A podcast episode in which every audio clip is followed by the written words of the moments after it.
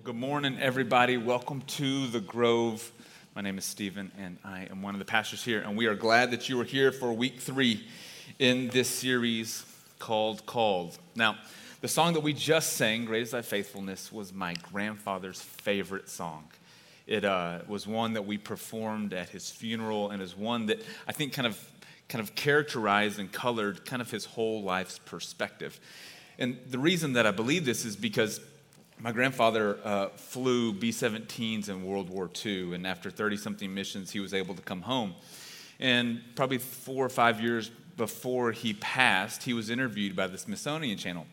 We have like, you know, an hour and a half of just this incredible footage of him talking about his time and his experience during the war and what it was like. And it was kind of a subject and a topic that my father and his siblings and, and all the grandkids, we never really heard him talk about much. And so to hear him kind of in this kind of, you know, this candid interview was really something special. And one of the things, maybe of all of the things that he said in, you know, that 90 minute interview that has stuck with me is they begin to ask him about the emotional, psychological impact of, of just the casualties of war and the loss of life of friends and, you know, and fellow soldiers. And what he spoke of struck me. He said, You know, the whole time that I was there, and then when I came home, and my life since, I've asked the question, Why me? Like, of all of the men and women who didn't make it home, why was he able to come home? Why me? Why me? Why me? What was it that allowed him to return to his family to live this long life of 90 plus years? And I think the impact and the result of that question that he asked throughout kind of the span of his life framed his perspective of how he chose to live his life. Because he felt like he had been given a gift that was undeserved, unmerited, this grace of God to be able to return home to his family. He maintained this perspective of God's great and faithfulness throughout the entirety of his life. And for him, that manifested in this sense of responsibility, the sense of duty, this sense of uh, a debt that needed to be paid back in the way that he lived his life, in the way that he interacted with others. And so his life was marked by just an unbelievable kind of amount of compassion and kindness and generosity. And I think ultimately it was anchored because of this perspective of like, well, why me? Well, because I'm here, there's a work for me to do. There is a duty that I have to participate in this life in the way that God has provided it to me.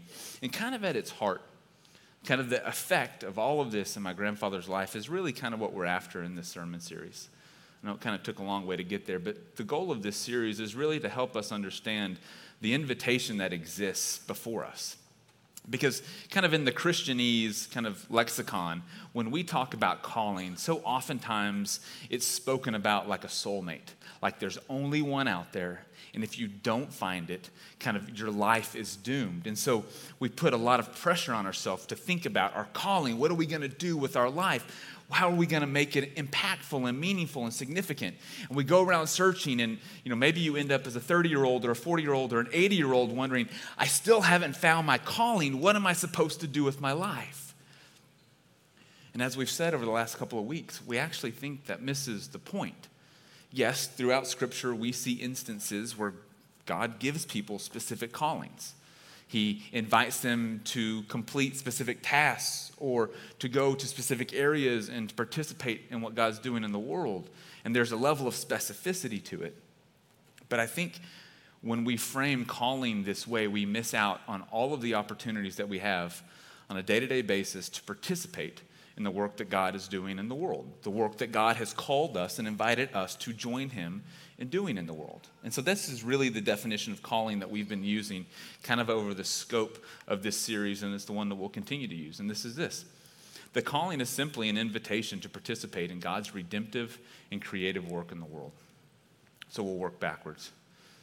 From the beginning of time, God has been, is, and will continue to create and then redeem the world that God has created. We see this told through the stories of Scripture ways that God is creating, and then ways that God is redeeming that creation. over and over and over again. It culminates ultimately with Jesus Christ, but we still see ways that God is creating and recreating and then redeeming the world around us. Now, God doesn't do this work by God's self. From the beginning, page one, verse one of Genesis, what we see is God chooses to take on human helpers, to be his agents in the world through which he does many of these creative and redemptive works. That means that since God hasn't stopped creating and redeeming the world, and since he has always invited human agents to participate with him, there is an invitation to each one of us to participate as well, to take in the invitation to accept and to live our life in partnership with the work that God's doing in the world. And that's really what we, we want you to understand in this series. If you take nothing else, or if you've got a grocery list that you're about to work on, or you've got some social media things you need to update in the rest of the sermon, if you hear nothing else, there is a part for you to play in God's story and God's work in the world. And we want to help you participate in it. We don't think it's one single thing sometimes. For some of you, it might be.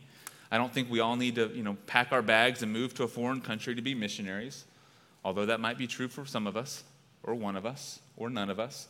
But we think day to day, week in, week out, there's a role for us to play in the work that God is doing in the world. So, over the course of this series, we've been looking at stories to help us better understand the calling. Now, there are moments in Scripture, and there are moments in the lives of people where there is this kind of miraculous calling that people experience. The clouds part, the beam of light shines down, a dove descends. You hear this audible voice of God calling somebody to do a specific thing. We're not going to spend any time talking about those. That feels pretty clear. If you hear an audible voice from the heavens and the clouds part, I don't know that you need me to help you discern what God is telling you. I don't know that you need any assistance this morning from us about what that means or the way that you should kind of follow the voice. If the voice is just in your head, maybe we have time to talk after the service. But if, ever, if other people hear this audible voice, I would maybe trust it. What we do want to talk about, though, is all of the other times, all of the other ways that God is inviting us to participate in His work. And the story that we're going to look at today, I think, is maybe my favorite example of this. And it's the story found in the book of Esther. So if you've kind of grown up with the kids' Bible or you went to Sunday school, maybe you're familiar with Esther. She ends up becoming queen of the Persian Empire. But here's the reason why I love the story of Esther. And Esther is 10 chapters long, and I have 22 minutes left. And so I'm going to do some high level storytelling this morning, but here's what you need to know first. When we look at stories in Scripture, it's important to pay attention to who the characters are. Because oftentimes in these stories, there are ways that we can understand about who we are and who God is in the stories that Scripture tells. Four major characters in the story of Esther for our intents and purposes this morning. The first is King Xerxes. If you've seen the movie 300 and you know about kind of the Spartans and, their, and the battle with the Persian Empire, this is the same king, King Xerxes. Then you have Uncle Mordecai. Uncle Mordecai is kind of the adopted uncle of Esther. You have Esther, who eventually becomes Queen Esther. And then you have Haman. And everybody go, boo, Haman. Right? Haman's the bad guy. He's the, he's the antagonist in this story. These are the four characters. Now, when you look through the story of Esther, what you will notice intentionally, Esther is the only book of the Bible that has no reference or mention of God in it. It's the only one where God is not a character in the story, God does not have some part, or God is not referenced. Now, you hear this and you think, well, maybe we should just throw this out. It doesn't sound like it's kind of a religious book. But what I think is so cool about the story of Esther and why I love that we sang Great is Thy Faithfulness right before this is because the way that Esther was written and designed was to invite you to investigate where God might be working behind the scenes. It was not an accident that God got left out. It was very intentional because, in the midst of kind of the grimy kind of details of the story of Esther, there are parts in it about human behavior that you know, we prefer to ignore that happen in our everyday lives.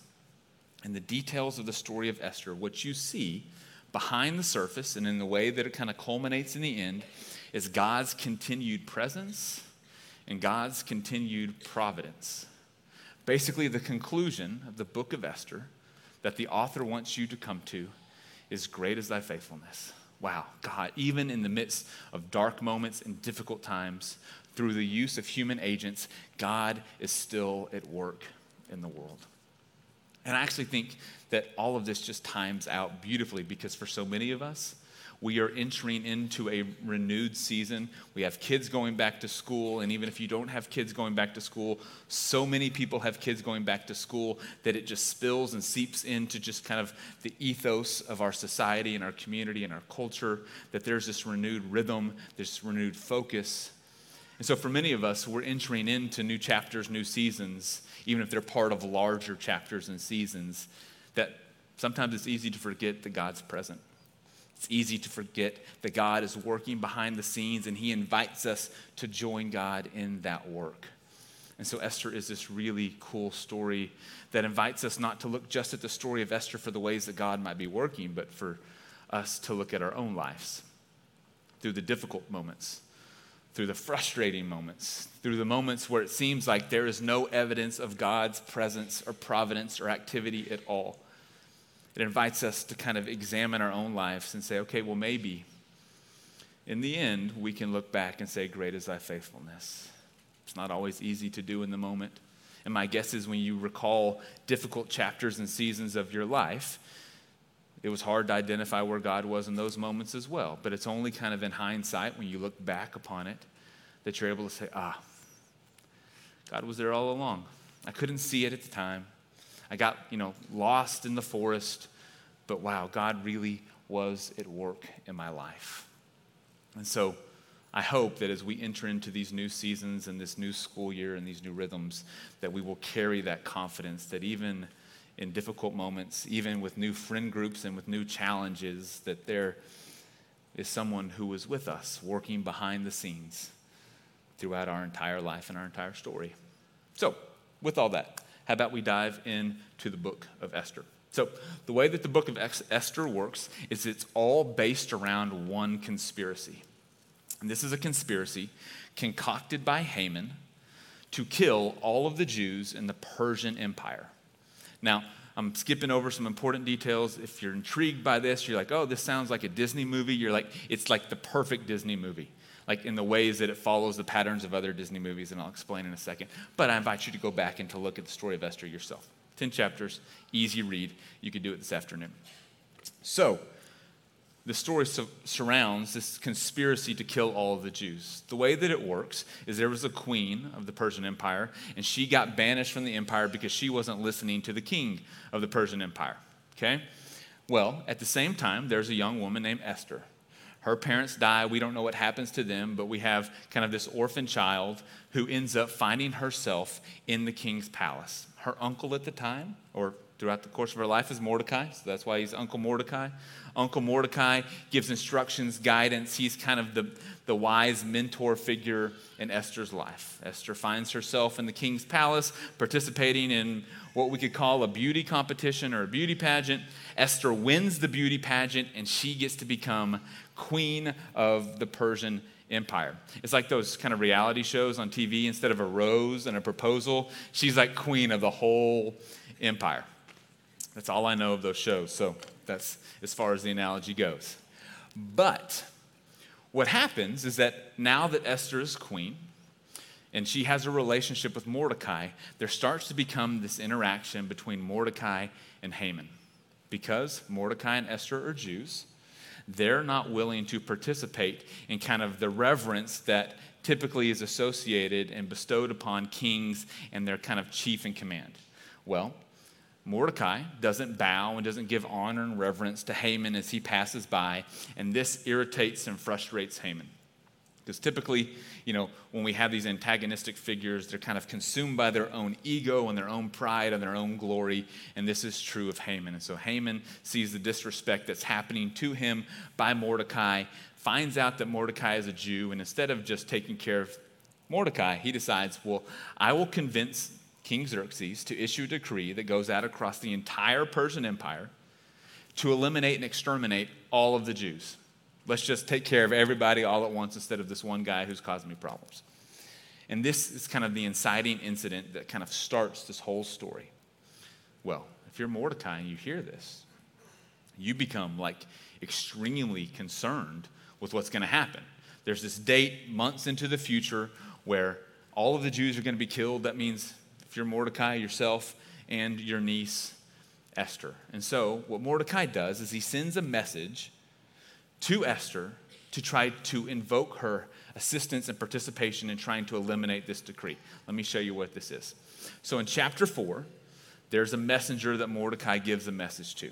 And this is what it says Mordecai told him to instruct Esther to go into the king's presence to beg for mercy and plead with him for her people.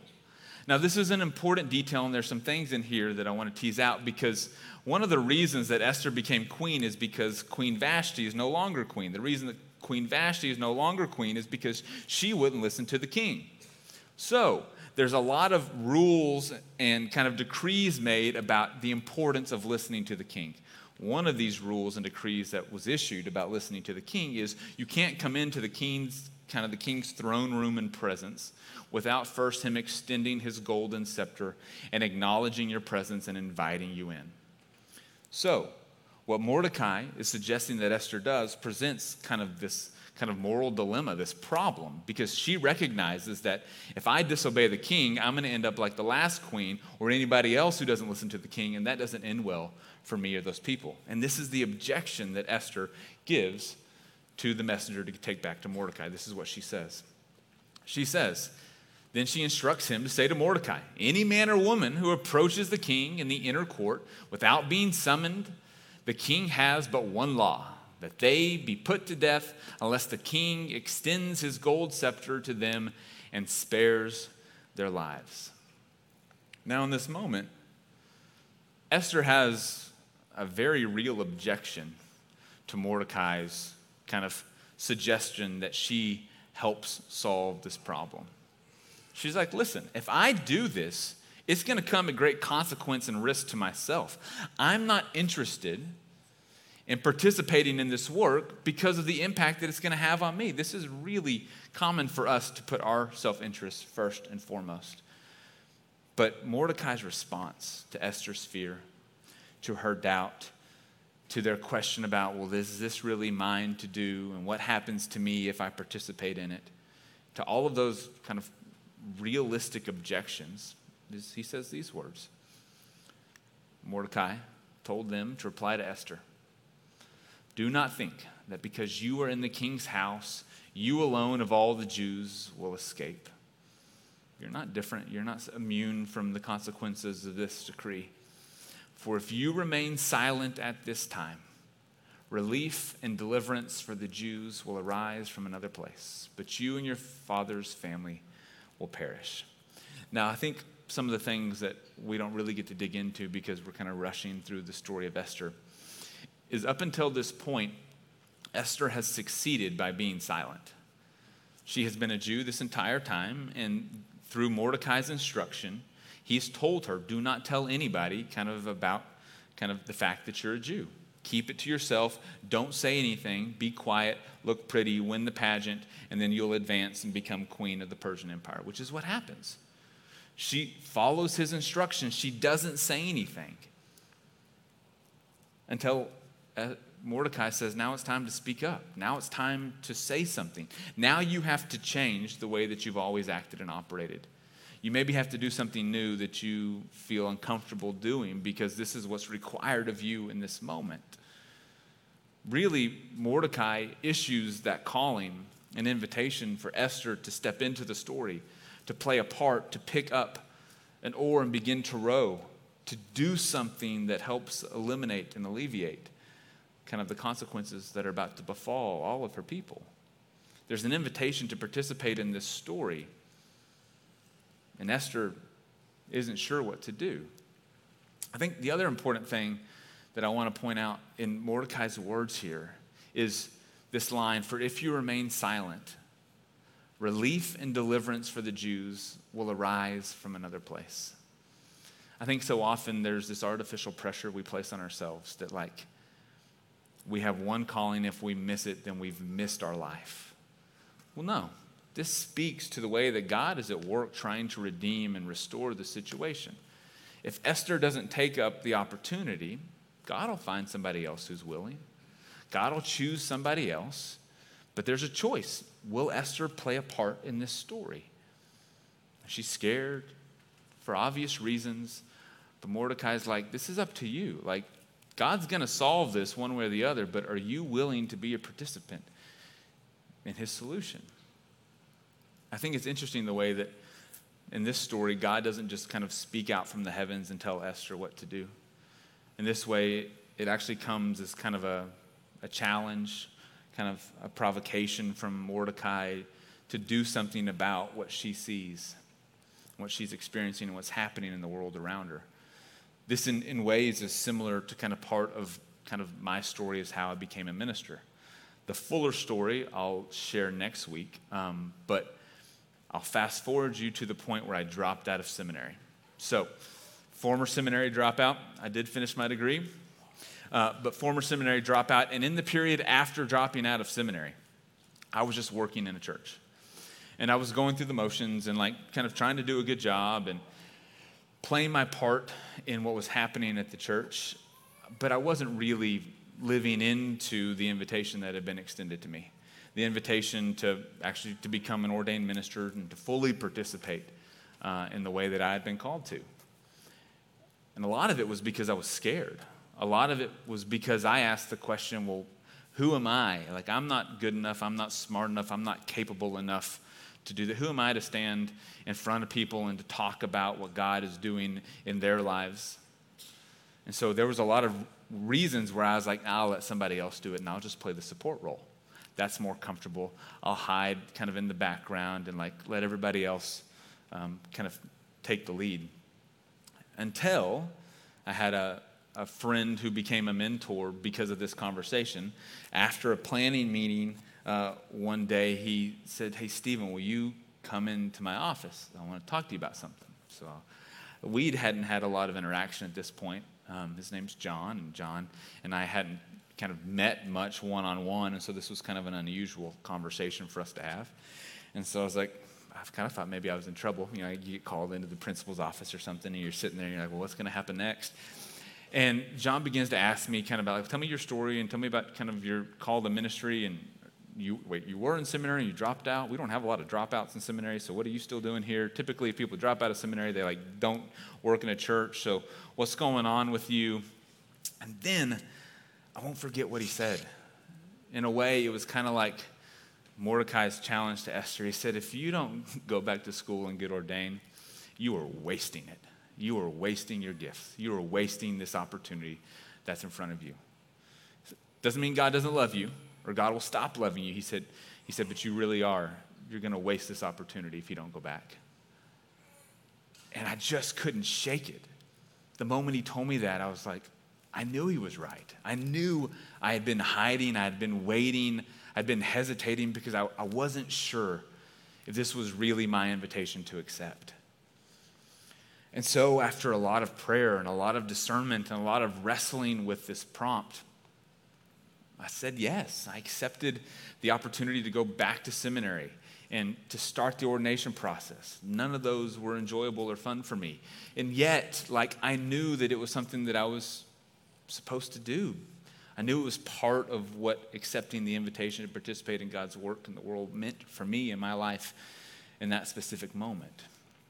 And I think that this speaks to the ways that God is calling each one of us. It may not be a candid conversation in somebody's office where you kind of get called on the carpet, but it, my guess is there are ways that God is speaking to you about invitations that are before you that maybe you've put off. Maybe you're like, no, I'm not the right person for that. Or no, that would feel uncomfortable. Or no, I don't know scripture enough. Or no, I don't want to teach Grove kids because who am, you know, all of the reasons. There are invitations awaiting all of us. And God's still going to continue God's creative and redemptive work in the world, whether we say yes or not. But if we don't, it means that we don't get to play a part in the story. Like if Esther says no here, the book of Esther stops in chapter 4. And it's called something else because somebody else said yes. And this is kind of the conversation that Mordecai's having with Esther in not as many words. And then he goes on, and this I think is such a powerful line. Maybe you've heard this or seen this on a bumper sticker, coffee cup maybe. He says, Who knows? He's still speaking to Esther. He says, Who knows? Perhaps you've come to your royal position for such a time as this. This is kind of that great is thy faithfulness, recognizing God at work behind the scenes, his continual presence and providence in our life. Who knows, Esther? Maybe the reason that you're here is so that you have this opportunity to leverage your position to make a difference, to make an impact. You can imagine the weight of that statement to Esther, the way that it maybe softens her heart, encourages her to step forward, even in the face of uncertainty and fear and doubt, to accept the invitation. And so Esther sends the reply to Mordecai. She says, Okay, I'll do it. I'll go. I'll go to the king, even though it's against the law, and it's likely going to call me or get me killed. If I perish, I perish. She's willing to place kind of her sense of duty and understanding of the invitation above her own kind of personal security. So she says, If I perish, I perish. And what ends up happening, kind of in the rest of the story, is Haman's plans end up unraveling and working against Haman. Haman gets exposed for conspiring against the king and against the Jews. Haman ends up being executed, and Mordecai ends up being acknowledged and kind of elevated, kind of in a reversal of fortunes and roles. Haman dies, and Mordecai gets elevated. Esther goes before the king. The king listens to Esther. He grants her request to kind of save the Jewish people, and they issue a new decree that allows the Jewish people to kind of defeat anybody who was going to kind of take advantage of them based on the old decree.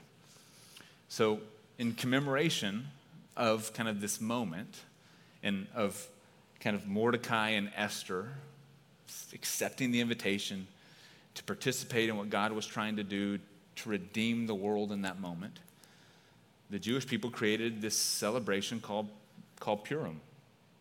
It's still being celebrated today, this March. There will be another commemoration of this moment in time when people said yes to God's invitation. Now, I can't promise that if you say yes to God's invitation, there's going to be a holiday named after you or in commemoration of you. But I do know that it advances God's work in the world.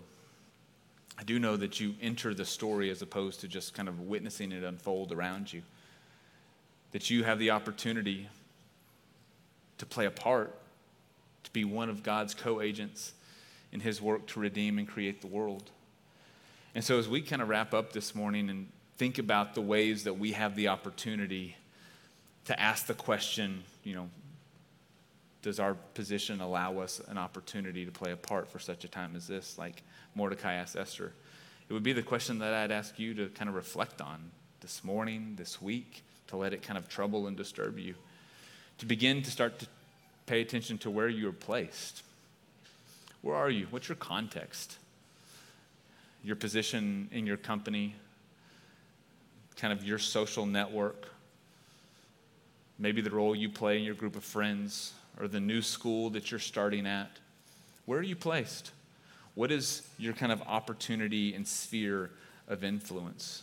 What's your kind of immediate context? For Esther, it was the king's palace. For Mordecai, it was the relational influence with Esther. It's easy for us to say, oh, no, well, there's not a role for me to play because, you know, I'm not ordained or I'm not a pastor or I'm not whatever it is, whatever the natural objections. But I think what the story of Esther teaches us is that there is a position that we all play. We all have some position in the world and in the lives of the people that we interact with. And even if it feels like your kind of position in the kingdom is really small or maybe it's really big, you are placed in a particular place for such a time as this. There is an opportunity before you. And yeah, it might feel scary, and yeah, you probably feel underqualified. But the invitation is there all the same. And it may not result in people's lives being saved, but it definitely will result in people's lives being impacted. It might be as simple as an invitation to church. It might be as small as stepping up to participate in Serve Sunday in a couple of weeks. It might be leading a Bible study or teaching a kid who's never heard about God one of the stories of Scripture. It might be something really, really simple. It might be far more complicated. And it might just look like all of the ways that you have an opportunity to show God's love and kindness to other people day in, day out. It's not always contained around a specific action. I mean, the last command that Jesus gives his disciples is to love each other as I've loved you. That, that command hasn't stopped being important. That, that command hasn't stopped being issued to the followers of Jesus. And for those of us here today who say that we follow Jesus, that's the invitation that we have. So, where are you placed? And then the last thing is how can you participate? What does it look like to get in the game? What does it mean for you to begin to accept the invitation? How can you begin to listen for the small promptings of the Holy Spirit or a friend or a coworker or ways that God might be trying to get your attention to participate in the work that God's doing in the world? It might be through reading scripture to expose yourself to new ways that you can join the story and participate in the work God's doing. It might be in silence and in prayer and in meditation, listening for ways that God is trying to extend his invitation to you. It might be seeing that kid sitting alone at school and saying, I'm going to go over even if nobody else will. Hi, my name is. It might be really simple things that we try to ignore and dismiss, or, oh, that's not mine to do. Somebody else will come along and do it. That's not my role. That's not my job. What will people think? Will people make fun of me? Is it's my livelihood at stake. And all the while, God is just inviting us deeper and deeper and deeper into the story. My hope and prayer for us as a church and as a community is that we would be people who would say yes, who would say, okay, I'll do it. And if I perish, I perish. Come what may, I'll say yes to this invitation. Let me pray for us, and then we'll invite the band to lead us in one last song. Gracious God, we come before you this morning, and we are thankful for this invitation to join you in the work that you're doing in the world. To say yes to all of the ways that we can participate small, mundane, repetitive, complicated, scary, intimidating. God, give us the courage to say yes and to participate with you in your work. We love you. And it's in your name we pray. Amen.